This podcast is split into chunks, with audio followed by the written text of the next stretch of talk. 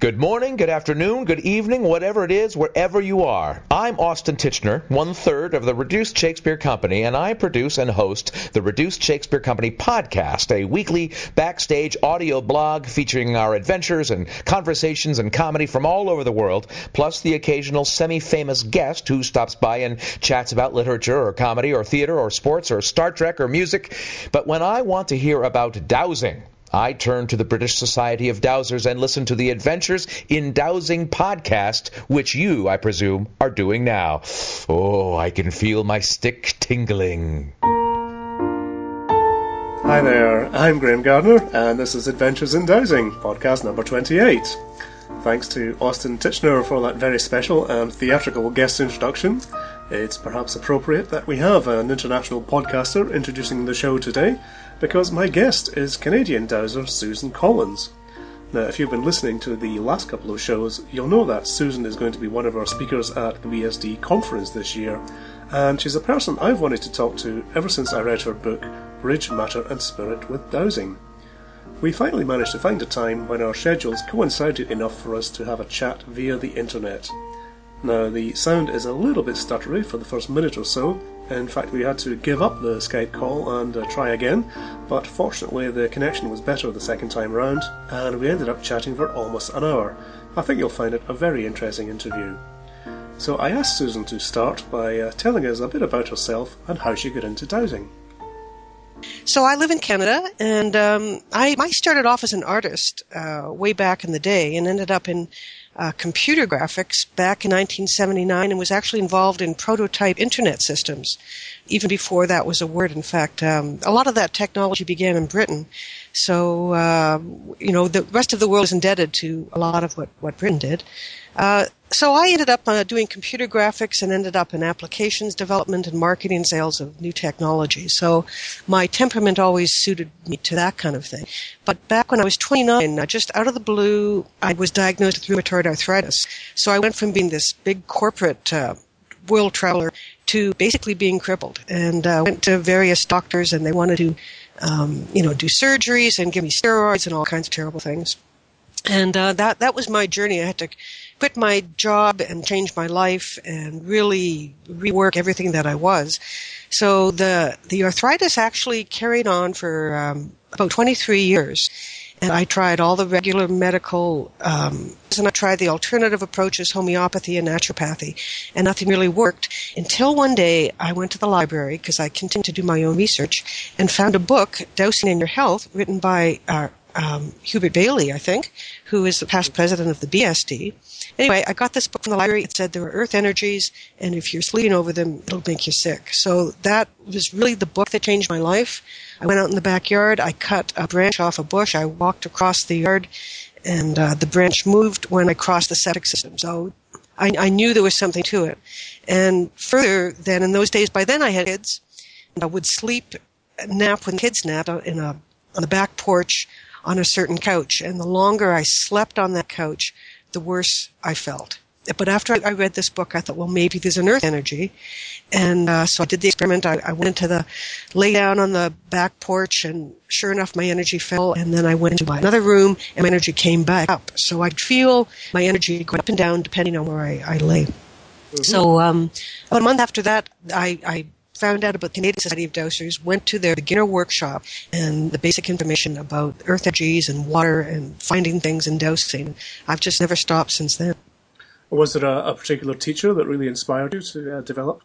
Well, I guess there was there was two. The first day I went into the Canadian Society of Dowsers, I was very trepidatious, uh, not knowing anything or anybody, but the, the everybody was very welcoming, and I felt like I'd come home. And my first two teachers uh, were Bruce McGill and Gary Skillen, who just shared everything they they knew. I felt there were no holds barred, uh, no secrets. They just wanted to give all the students everything that they could. Uh, both those fellows have died now, uh, before their time, I think. And um, I've had a lot of other teachers over the years too. Here in North America, I travel around a lot, so uh, not not to be morbid, but you know, Harold McCoy of the uh, Ozark Research Institute, he's he's gone now, and several other people. And it, it just struck me over these years that how many of the really fine dowsers, particularly the men, were dying off, and I I felt before their time. Mm. So in the in the ten years or so since I, I entered this world, I part of part of my passion is to uh, protect myself. I guess because I came in and I was physically weak, um, basically crippled. I was on methotrexate, prednisone, chloroquine, diclofenac. I had, uh, you know, injections all over the place just so I could walk, and just my hands were claws, couldn't move them at all. Um, and I, I had to be pristine in my energy work to bring myself back out of this really ill place. And so I think maybe more than most people, I'm very sensitive to let's protect ourselves, let's approach things in the most pristine and authentic way. So there's no like dark area, no dark energy. We just do basically what we, we came to do, I think. Yeah, so uh, have you always been psychic like that? Well, I guess I was always psychic. Uh, I'm 57. When I was growing up, there were, you know, nobody talked about this. So I could always feel energy around me, and I was terrified of the dark. I was terrified of everything. I was terrified of my basement, and I was, you know, well into my 40s, and I was still walking around afraid of most of the things um, that I could feel out there. And I, you know, I recognized it wasn't a healthy place to be. Um, and my I, I, ended up having two little kids and the little kids could feel these energies around because I wasn't engaging with them. The energies are still there. I think my kids being very open, they they could experience some things. So I was always psychic, but it wasn't until I found the um, this community that I was able to open that up. And I don't even use the word psychic actually, because over here, you know, it, it, sort of smacks of uh, expensive phone calls with people who tell your fortune or something. Sure. It's always been uh, interesting. The um, it seems to be more of a kind of holistic approach to dowsing over there, uh, whereas in the UK it tends to be a bit more compartmentalized into the uh, the different disciplines. hmm That may be because in Britain it's more mature. I don't know if that's a fair statement or not. Um, North America is a huge place. We're very uh, we're spread out like crazy, and you know, for me, I, I'm the only one of the few professional dowsers that I know about, in, especially in my geographic area. You know, the, the, there's a few of us, but not that many. So when I get called for a problem, people don't even know what the problem is. That they only know the symptom. You know, there's uh, somebody's got headaches, or there's behavior problems, or there's whatever, and they just that's basically a call for help. Come and figure it out. So in my practice, um, I do everything from um, from earth energies, environmental energies, removing curses, doing soul retrieval, doing water well location, the whole gamut of things, uh, just because there's so few of us. And I, I kind of like doing that too, because if, for me, if one is too compartmentalized, you may miss a very obvious uh, cause for a symptom. So I, I like, uh, as Hippocrates says, I like to know everything. mm. In order to cure, in order to cure uh, something or bring something to balance, you need to have a pretty good knowledge of of everything as much as we can. Yeah, I mean, I, I certainly agree. Um, you know, when you're dealing with uh, healing and earth energy work, uh, there is a great crossover. But you know, you do have a lot of dowsers who do nothing uh, but dowse for water, mm-hmm. or do nothing but dowse for archaeology. Mm-hmm. Well, that's fun too. I guess I'm I'm um, you know, my mission statement, if I can say that, is empowering other people to help themselves. So my water is not my main business. I just do it. If, if nobody can find a dowser, um, I'll go and do it. But I usually say, well, you know, ask your neighbors, ask the local farmer, ask the driller, uh, you know, ask somebody in your neighborhood what they're doing for a well location. But for me, I'm I'm interested in assisting people find their own power. So you get elderly people or, or people of, uh, you know, our generation, if I can say that. You know, we dowsers tend to be a bit older over in North America anyway. Mm-hmm. That we all grew up without support. You know, if you were the least bit psychic, um, you couldn't talk about it and you didn't have the support. So if I can help people bring themselves into balance now by coming to terms with their abilities, and I do think that the dowsing ability or the psychic ability is completely natural and completely normal and that if we um, if if we're taught how to do it correctly, then it, it can be an, a wonderful tool to uh, to help ourselves. Yeah, uh, I mean, I think we are in, in changing times at the moment. Um, over here, the demographic is similarly uh, dowsers tend to be elderly, Yeah. Most people don't have the time to do it. You know, they're, they're all busy uh, trying to have a career and families. Well, they're having a life. having a life, yeah. Yeah, and they don't know until they're a certain age that all those things, you know, once they get their house and their job and their career and their kids and the car and whatever it is they thought they wanted, and then, you know, there can still be that little hole in the heart to go, well, I, I got those things that I thought would make me happy, and I'm still not happy. What is it that's missing in my life? Yeah. So I always say people come to dowsing uh, generally from uh, some sort of crisis, either physical crisis, which was my case, or an emotional crisis. You know, perhaps um, a death or end of a relationship of some kind. And people go, well, what else is there? Um, let's let's try something new. The old way that I thought was going to work didn't work. Let's try something new. Yeah. I think things are changing, though. I mean, young people are more aware of the uh, the spiritual side of life these days. Yeah, I think so too. I mean, every here, you know, all the spas do chakra balancing, and people talk about meditation, and it's uh, it's not a stigma anymore the way it, it might have been at one time. Yeah, I mean, I, I remember when I started uh, looking into feng shui. You know, there was you were lucky to find one book in a shop. Mm-hmm. There's about ten bookshelves on feng shui. You know. Oh yeah. uh, so, what would you say is your uh, your strongest area then? Well, you know, I I hate to say there's a strongest area because that implies I have a weak area. I'll tell you my weak area. I and I, you know, I hate to admit, you know, by saying by stating my weak area, I create my weak area. So I'm I'm aware of the languaging of that, but I've never been that good, honestly, at finding things.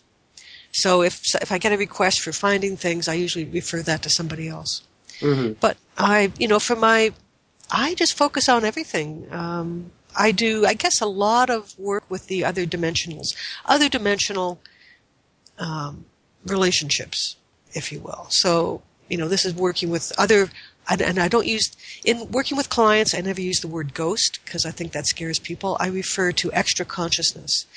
Um, I'm finding in my practice now that a lot of people have um, more past life. It's a, and I often say it's as if, because if if one states this is the case, then that can alienate. But you can say it's as if people now have more past life presence in their uh, consciousness.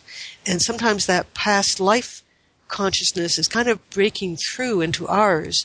Because uh, in the past, I think we knew, we experienced things and, and we have good advice for our, our current uh, consciousness. But, you know, we're, we're here this time to fully do whatever it is we're supposed to do. So having advice from the past isn't isn't necessarily a good thing. I always like to say take the wisdom from the past, but uh, don't try to cre- recreate the past. Sure. So I, I spend a lot of my time actually thickening up the veils between the dimensions. You know, we, we talk now in the time of 2012 and, and these days that the veils are thinning, that the other dimensions are, are closer and more easy. It's more easy to cross, which I think is the case. Uh, we have a lot of native presence or Indian presence um, where I live in, in, a lot of a lot of parts of North America. A lot of my clients actually are seeing uh, Indians, natives, in their kitchen, in their house, because they used to live here and they're still living here. The, the native presence tends to persist. Um, so in those cases, you know, I try to resolve if there are any issues, you know, with the natives that need to be resolved, I will try to do that. But generally speaking, they, they choose to stay. And in those cases, I thicken the veil between the present time and the past so that both the past and the present can kind of cohabitate simultaneously. Yeah, there's sure a, a whole bunch of uh, ancestral karma and predecessor chi relating to the uh, the Native Americans. Right, and I know some natives. I've studied with some some of the natives. Um, and they are kind of saying that the uh, the white folks from, from the past who um, oppressed the natives have come back now as the natives, and they're they're in a terrible mess over here uh, mm. a lot of the time with uh, the reservation system and abuse and various things. Then it's our Western culture now, the non-native culture is actually maintaining some of the uh, some of the traditions. And I've been told this by one of the elders that I work with, that um, that many of us who are non-native by blood are maintaining that tradition and uh, and helping to to preserve that in these times. Hmm. Yeah, how do you find your your dowsing uh, map, if you will, uh, overlapping with uh, the native traditions? Well, I one of the first things I always do on site is to honor the directions. uh, and that is you know many Aboriginal cultures, including the North American natives, would honor would honor the directions. So in the tradition I've been taught, I begin in the east, which makes uh, sense. You know, the sun rises, mm-hmm. and the south, and go around in, in, the directions. And I find particularly dowsing on the land that will bring me into uh, coherence with the planet's energies. So while I'm honoring, you know, any ceremony, whatever ceremony you do is, is going to be helpful um, to bring oneself into alignment. Um, so I'm I'm doing you know kind of a native ceremony honoring the directions, and I know that's also bringing me into the planetary. Um, uh, magnetic fields and gravitational fields. So if I'm before I walk on the land, I always uh, we, we talk about sending the medicine ahead. Where as I'm driving to a job site, I will actually be uh, approaching um, and this is in my, when one I describe this in, in several of my books, uh, the latest book as well, dowsing triage, finding and fixing energy problems. But as I'm going to the site, I am communicating with the um, the spirit of the neighborhood, of the property, of the earth, um, water, fire, ancestors, and guardians, and kind of setting up a conversation to find out if they will cooperate with me in, and I, as I say, bringing balance and harmony to the person, or if I'm doing well, uh, if they'll cooperate in finding a, an appropriate place to drill to get water for the family. So mm. it's it's that you know dialogue with nature, which yeah. if you take it absolutely seriously, uh, it's amazing how well that works. Really, there's nothing else you have to do except talk to nature, and it will it will cooperate if you approach it nicely. If you if you say please, they will they will cooperate. Uh, well, sure, yeah. Um, I, I, often have problems with clients just trying to communicate this to them that you know they need to uh, communicate with the, the spirit of place and dialogue with their uh, little landscape diva of their gardens and things. Exactly. some people are receptive to this, some people aren't. So. Yeah, we have to work with the people where they're at, you know. So yeah. that, that's why it's useful to say it's as if, because if you, you might have some different religious viewpoints on this, and if a client has a strong religious view, they don't feel comfortable um, acknowledging, say, the spirit of place or the diva of the garden. But if you can say it's as if, um, yeah. that, that helps them. I also like to say God is in everything. And mm. all, all the religions will agree with that. So, you know, God is in us, God is in that stone, and we just talk to the part of God that's in the stone and ask for balance and harmony. Yeah. Do you find yourself working uh, more with the person or with the property? Well, both depending on where the issue is this is why this is how i end up doing such a, a wide variety of things because i may have a like an innocent little family who's moved moved into a place and it could be they've moved on to a place that used to be an indian burial ground for example or where there was uh, a tragic accident or you know the previous owners had issues. So in those cases it's really dealing with if, if it's just an innocent family and they moved into a spot it could just be balancing the earth energies the environmental energies or the you know the past the ancestral stuff. Mm-hmm. um, but it, it, it could be in fact that there's um, that it's the family themselves. So i look um, you know often it's the woman that's invited me and the mother that's home with the kids because she's more aware of the problems with the children and um, sometimes, you know, I dowsing over here anyway, we wouldn't talk about it. So I, I say now that, you know, we, we come in the front door, we make the appointment, and everybody in the house has to know I'm coming in, whether or not they're there or participate. You know that it's it's time now that dowsers become just like it's, it's like a plumber. You have the dowser in, the energy worker, you have the plumber in, same kind of thing. Um, but if it's a person, it, it, could be somebody in their bloodline that is creating problems, or a mother-in-law, or, or something like that that is creating problems. So we, ju- we just see what we find. Yeah. Um, well, what's been your most difficult case, would you say? Most difficult? Well, probably me. um, I don't know. You know, I never think in terms of difficulty. When I was starting out, it would take longer to do things. Um, I remember one little girl, and this was the daughter of a friend of mine. And at the beginning, I, I didn't really tell people what I was doing. Uh, but one day, the, my friend turned to me and she said, "Oh, it's like my daughter's possessed." And I said, "Okay, here's my here's my entry into that." So I I asked, "Well, maybe I can." I said a little bit about what I did. Maybe I can help you. And what I found with the dowsing that um, this little girl had never wanted to be born. So even before she was born, she was holding her spirit back. So in the vacuum, if you will, that spirit vacuum, other off-planet energies came and took up residence so that she was about eight or nine, I think, by that time.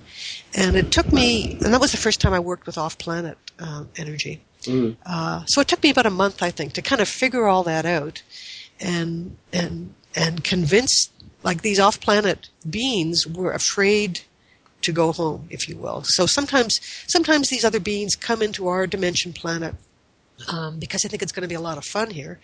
And sometimes they come because they're hiding from something that they're supposed to be doing. So in this case, the off planet intelligence had taken up residence in this child uh, from the from before she was born, so she'd never even had a chance to express her own personality, and they were afraid to go back to where they were supposed to be.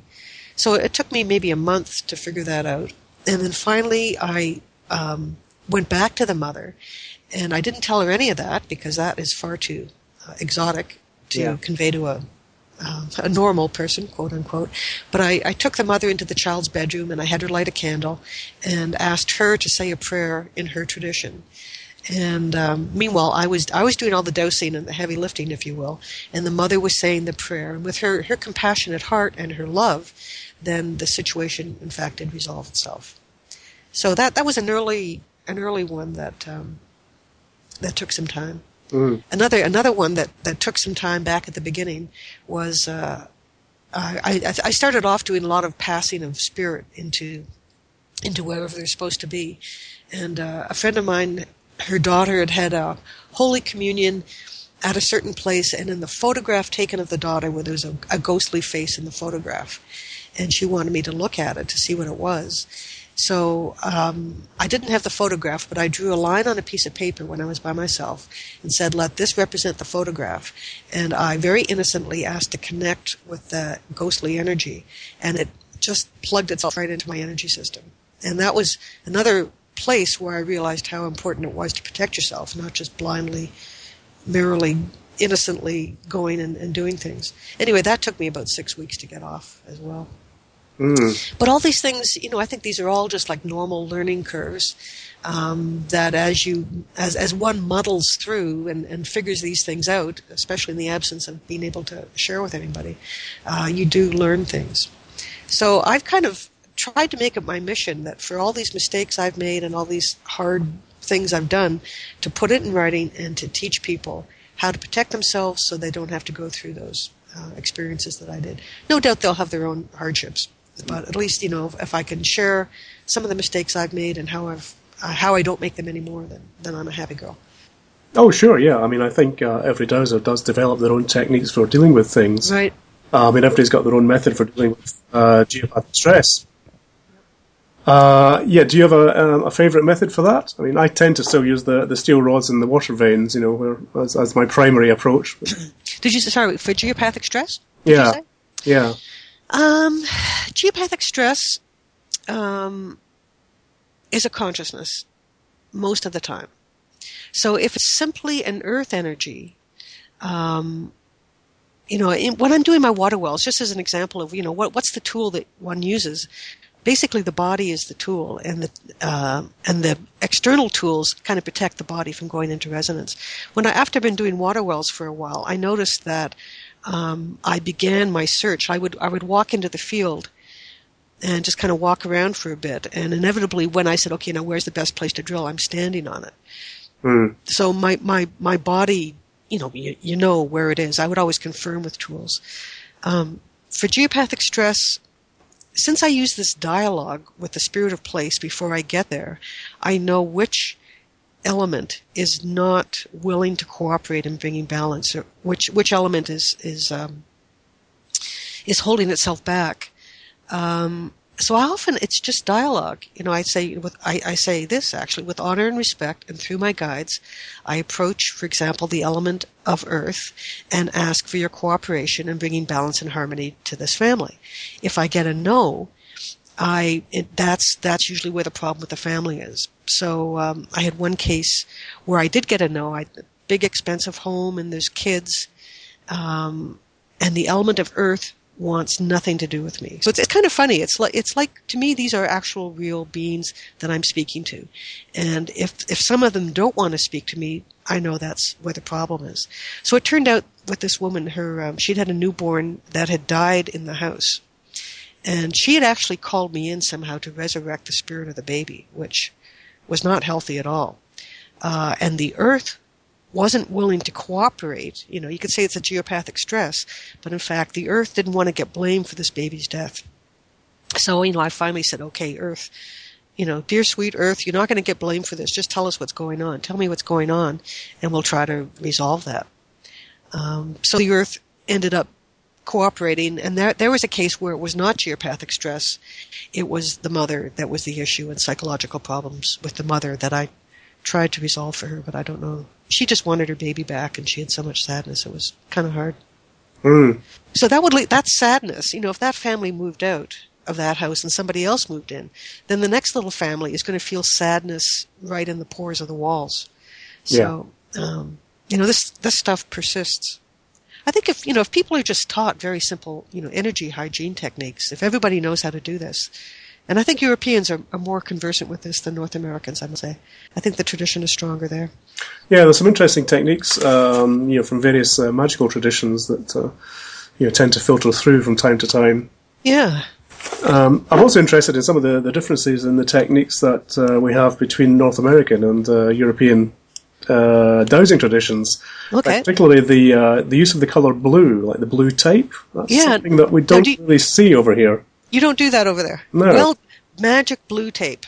Yeah. So we use it to divert water. So if you've got a, a non-beneficial underground water stream, Yeah. you get blue tape. It's like painter's tape, and you just we we buy it in the hardware store, you, and I imagine you can get it over there too.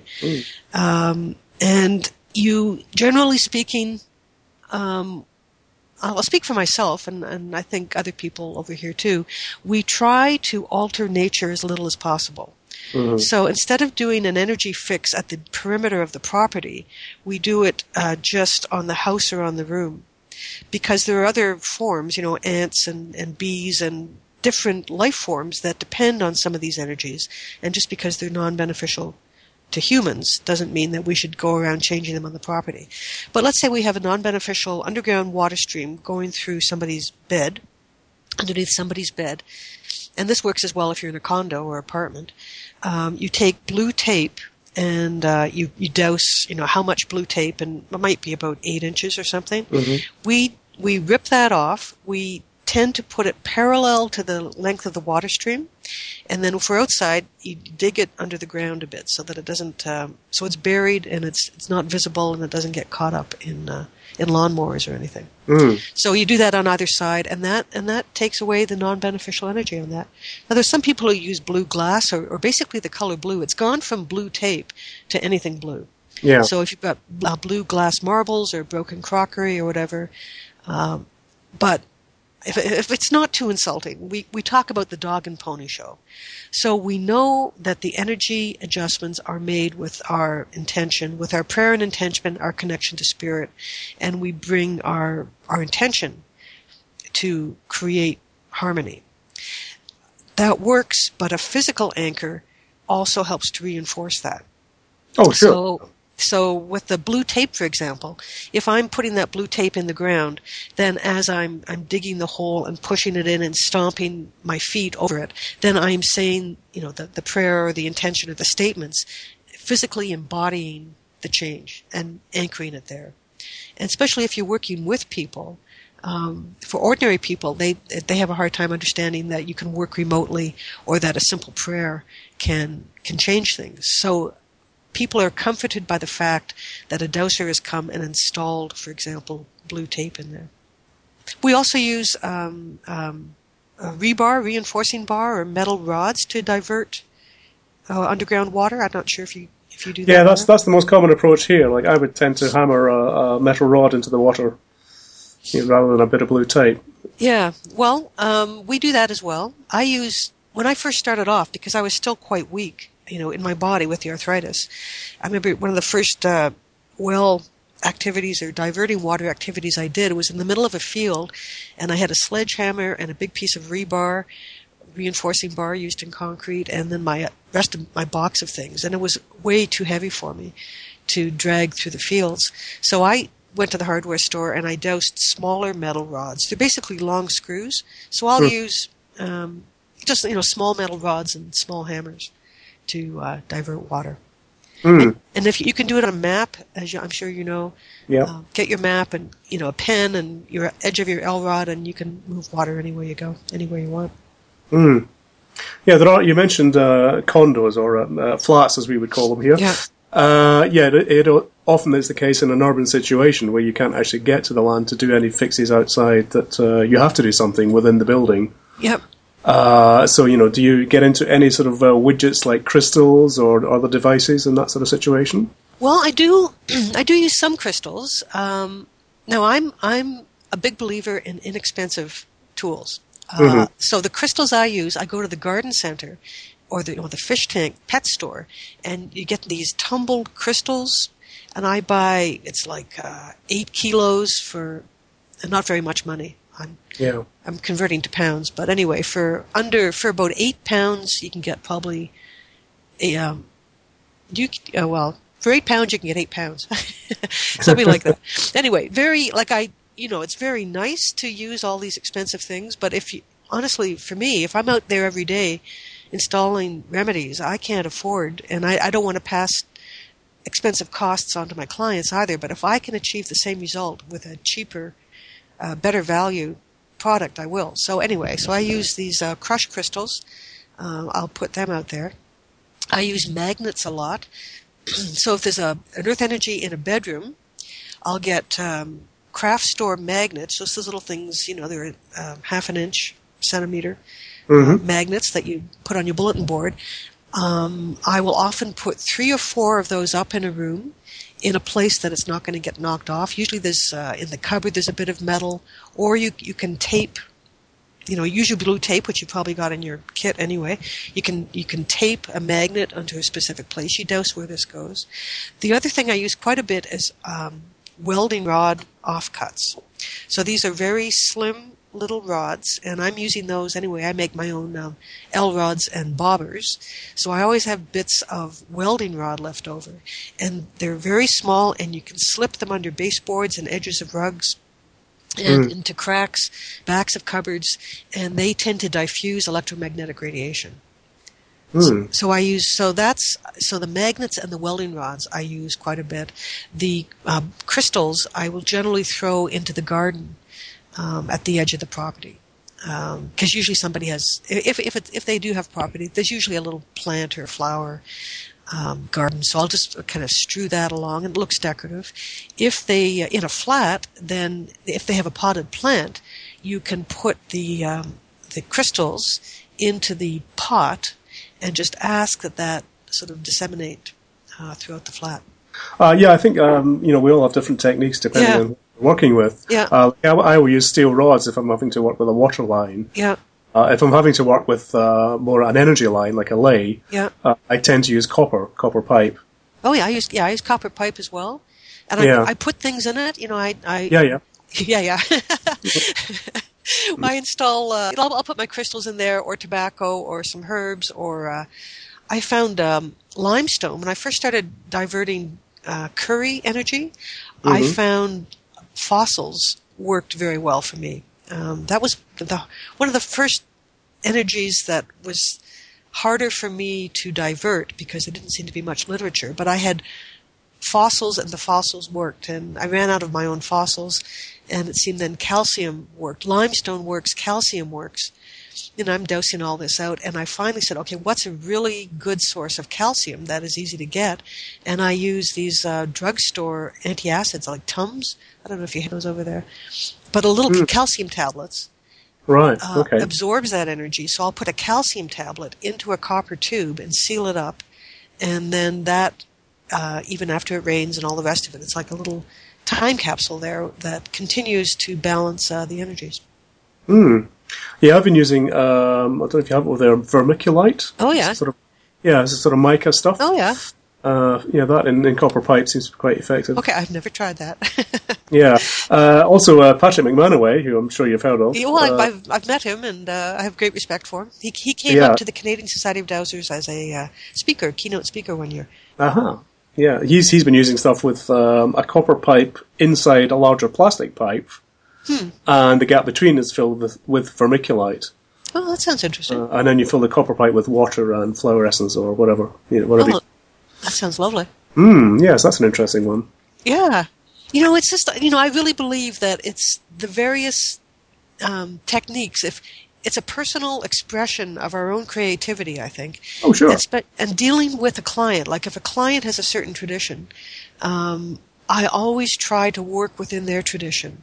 Uh, I've been teaching in the Middle East uh, dowsing, and so the our the the Western tradition um, doesn't play as well in the Middle East. So I would try to draw on their traditions and spiritual practices to create geopathic stress remedies.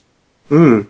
And they take, you know, with the um, the, and I have so much respect for the practice of bringing oneself into alignment with the divine, with God, five times a day, which is what uh, Muslims do, for example. They just they're continually like the pure practice of it is just always bringing yourself back to back to that place. So they have uh, the written name of God. Um, and that is, you know, we dowsed out. I took when I went there, I took very, you know, Western symbols and you know types of things. But the thing that dowsed best for them to use for for um, balancing their geopathic stress was the, the calligraphy of the name of God. But that word cannot be put on the floor because it doesn't show respect. So they themselves figured out that they could dip the name of God into the water and then take the water and and put that on the floor or on the place that needed to be balanced. Well, interesting. Yeah, so it's just it's you know I I love the creativity of of all of us who who in our own corner whether it's desert or or snow or wherever we live we find the thing that is sacred to us. Yeah, I particularly liked uh, in your book your uh, technique of doing broadcasting, radionic broadcasting. Now, do you Uh, do you do that over there? The radio, radionics? n- not really. It's it's kind of um, slightly separate discipline to dowsing, really. ah, well, we take it we take it as exactly the same thing. Yeah, um, yeah.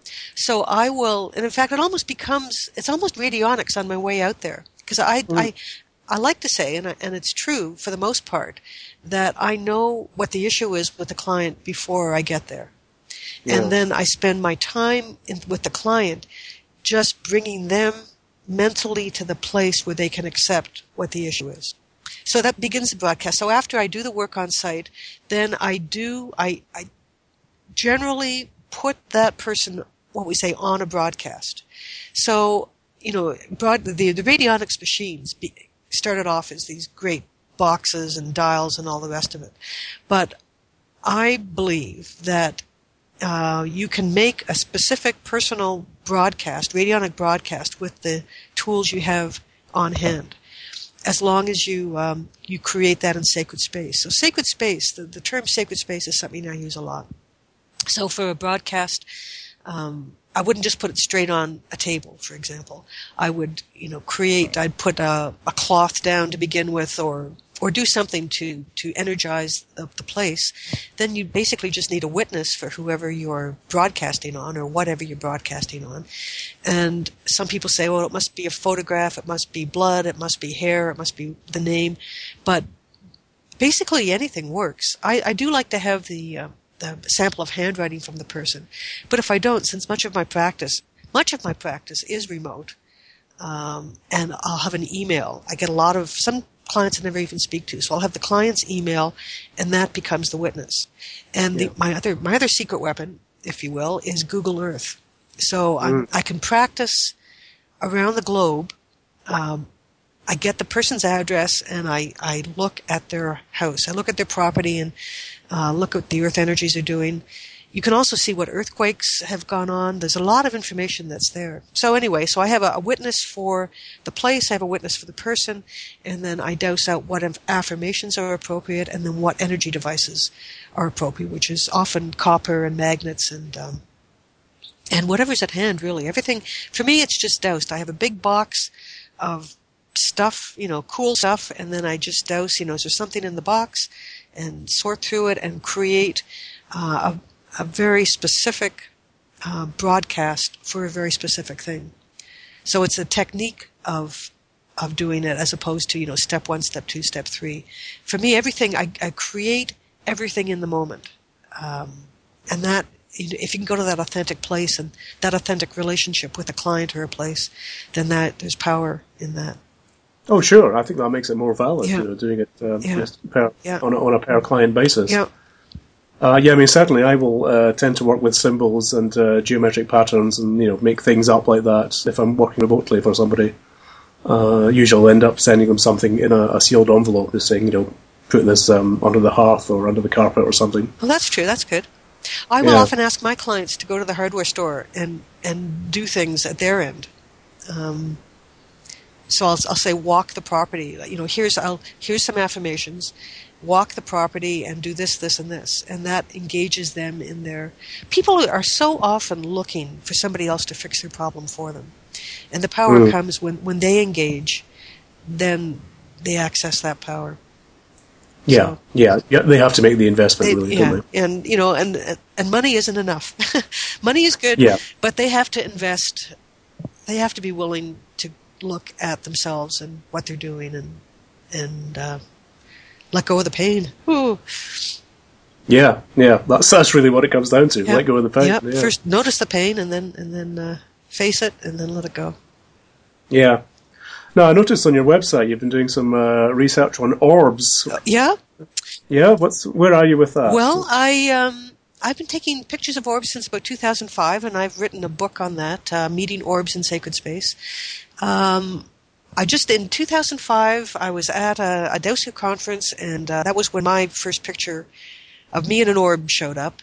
And I believe it's because I was following, in, in terms of my uh, dowsing protocol, I begin by connecting with the intelligence and beneficial energies of nature.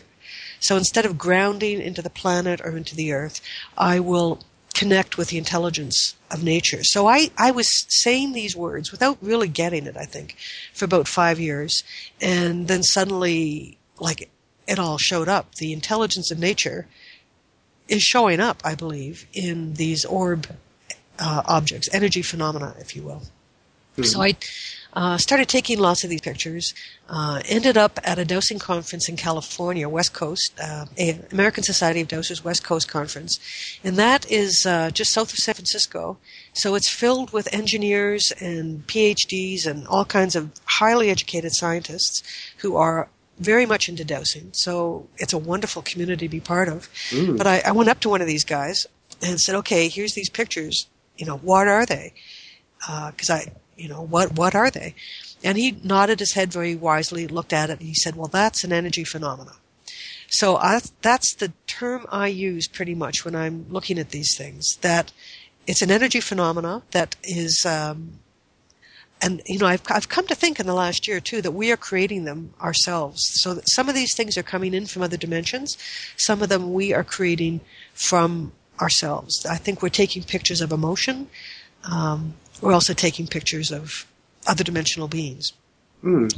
So they, I've, I've got this little book. You know, I, I have the the I, I've invented a terminology. I mean, this is very early days, and I wrote the book a couple of years ago. And it's like, well, what do you call this stuff?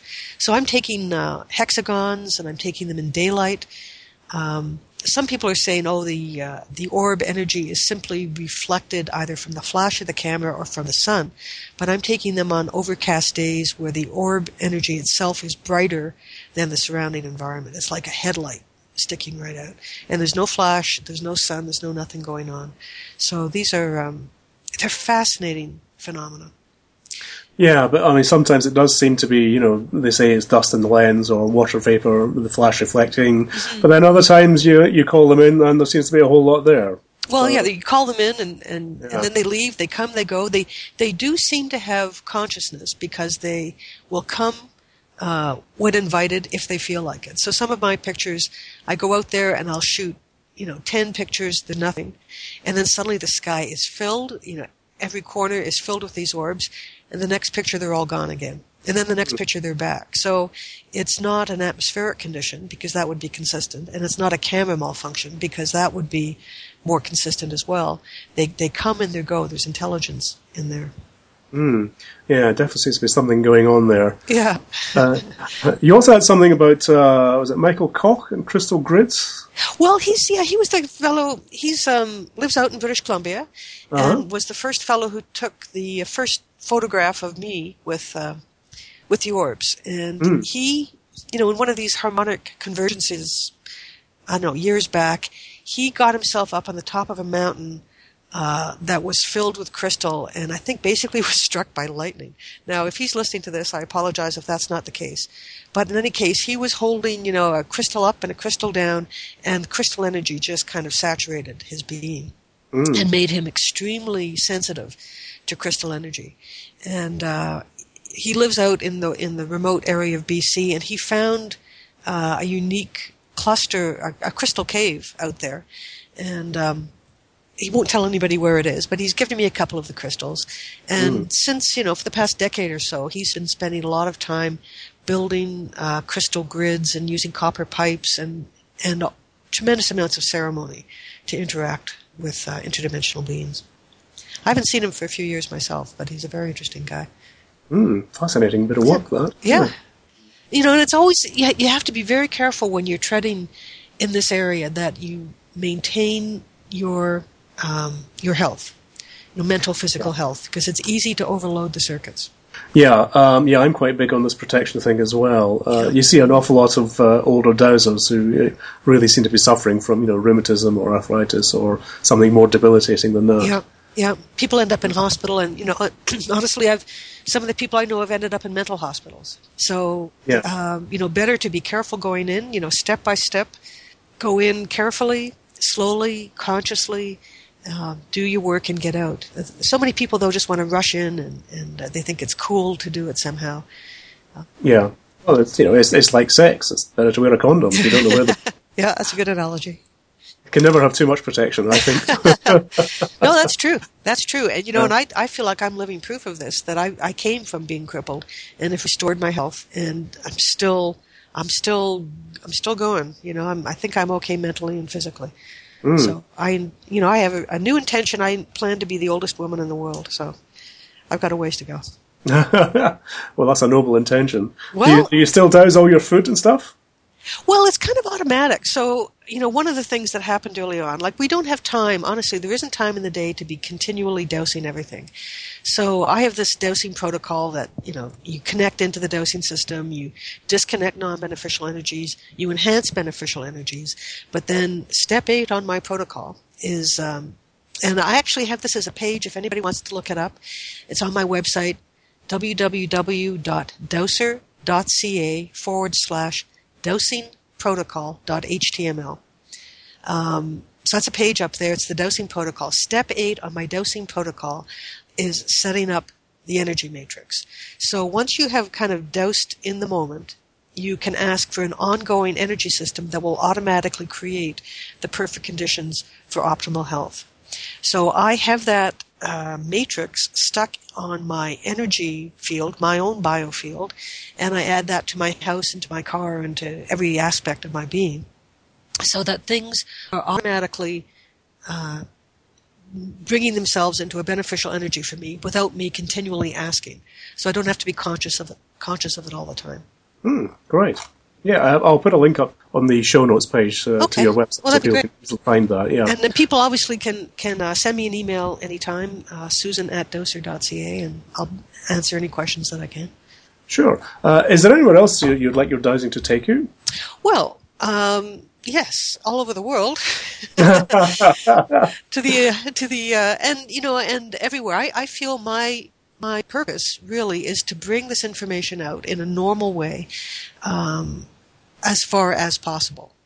So that includes all dimensions, all time frames, all realities. So I've I've taken on a big piece. So I just do what I can uh, wherever I am. So I have become a bit of a gypsy. My kids are grown now, so I, I don't have to uh, be making school lunches anymore. So I do travel uh, across North America, going to the the um, dowsing conventions and teaching and doing workshops. And I've I have a contract uh, in the Middle East. To I've been a couple of times, and we'll probably go again next year to uh, do some teaching. But basically, you know, I I I'm willing, willing, ready, and able to to travel the world to bring this information out. So, if you had one piece of advice you could give to new dowsers, uh, what would it be?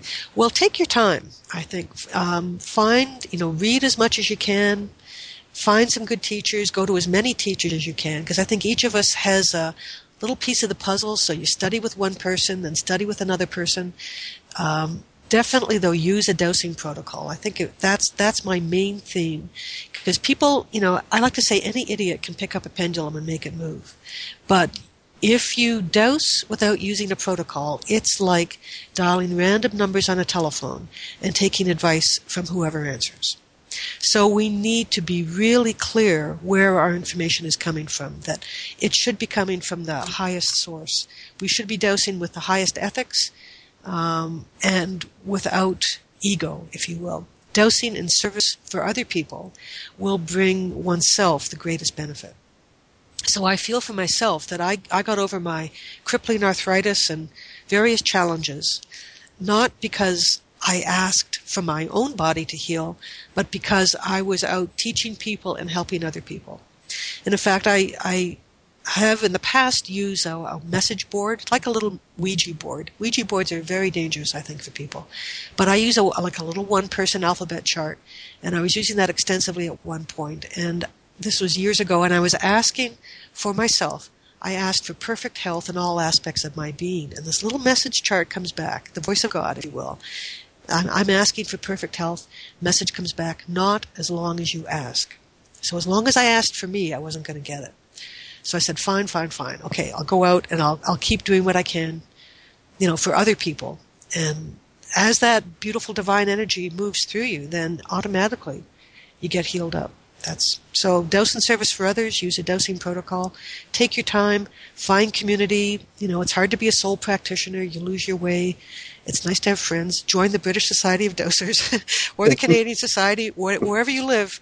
You know, find a community and take part in that, and just have fun with it. Great. Can't ask for better advice than that, really.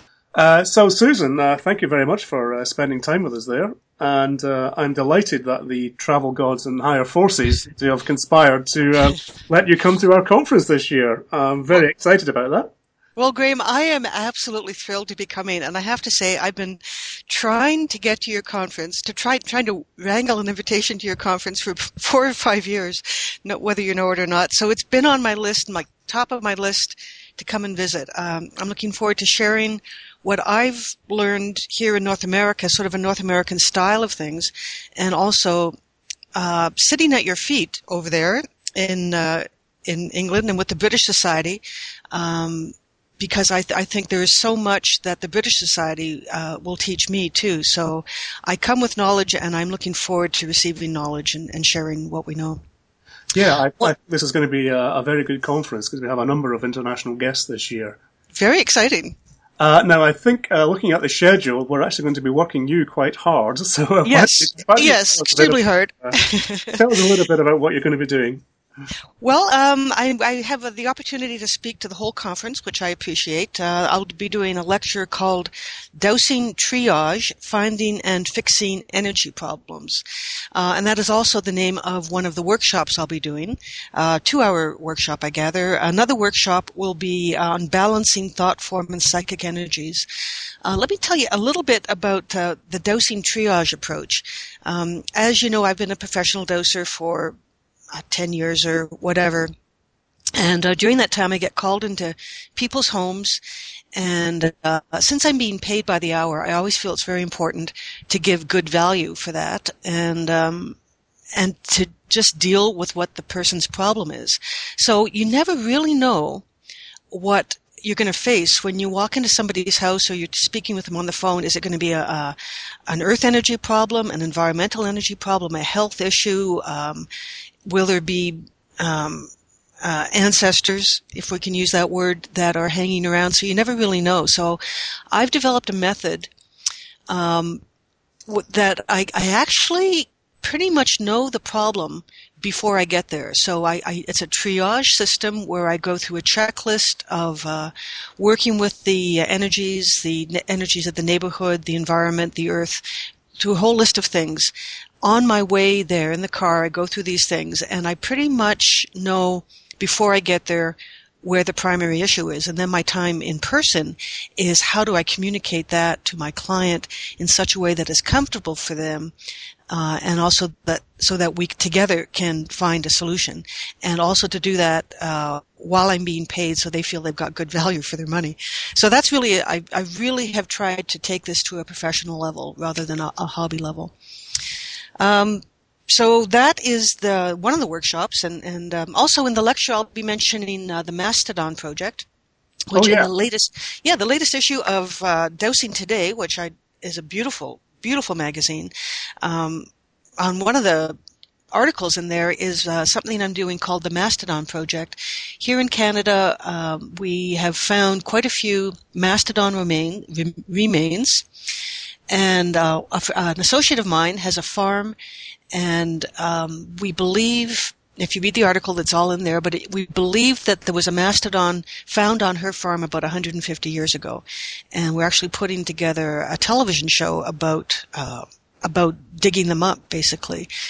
Um, in support of that, I've got a map dowsing exercise going on. I'm inviting all the listeners uh, on the podcast, um, everybody in the BSD, and anybody listening to submit their map dowsing um, guesses, if you will, or, or accurate findings. As uh, we're, we're, planning to do a dig this year based on the map dowsing. Uh, I'm running this project across North America too, and, and, the various conferences I'm going to. I already have uh, submissions from from Britain and from Spain, um, United States, Canada, and all over the place. So I'll be just touching on that in the lecture. Uh, also telling a little bit about the the well dowsing because I also do professional water well dowsing. Um, and then the other workshop is is working on um, curses and soul loss, negotiating with spirits, and doing a wide variety of things. I, th- I think uh, probably the website's a good place to look for uh, some of the detail on this. Uh, sure, yeah, it's all on the BSD website. Uh, yeah. Yeah, the Mastodon project is on your website. Yeah, uh, it's on my website. Yep. And it's also on uh, our Facebook page. I noticed you posted it there as well. Oh man, it's everywhere. And my website, just to remind folks, www.dowser.ca, so that you can find me uh, find me there and uh, and all my stuff. Well, uh, thanks again, Susan. I, I, very much look forward to meeting you in person at conference. Yeah, no, I, I feel like I know you. So, uh, I, and and all the listeners, I'm looking forward to meeting everybody there. Yeah, and who knows? Maybe we'll uh, get another podcast out of you. uh, anytime, anywhere. So, uh, so best wishes to you, Grahame, and to the British Society, and uh, wishes for a successful conference. And I look forward to meeting uh, everyone there uh, in the fall. Thanks once again to Susan for that wonderful interview. you can keep up to date with Susan's dowsing work, including the Mastodon project, at her website, which is dowser.ca as usual, I'll post a link to that and to her dowsing protocol page on the main show notes page at britishdowsers.org slash podcast. Adventures in Dowsing comes from the British Society of Dowsers in Hanley Swan, England. For more details about the Society and how we can help you get more out of your dowsing, please see our website at britishdowsers.org. Tell us about your own map dowsing projects. Send an email to podcast at britishdowsers.org you can also post messages on our dowsing forum, and you can even find us on Facebook. Just search for facebook.com slash British Dowsers. Thanks for listening. Many thanks to Hilary Brooks for the music, and extra special thanks to Austin Titchener for the intro blurb. I uh, hope you can join me next time for more Adventures in Dowsing.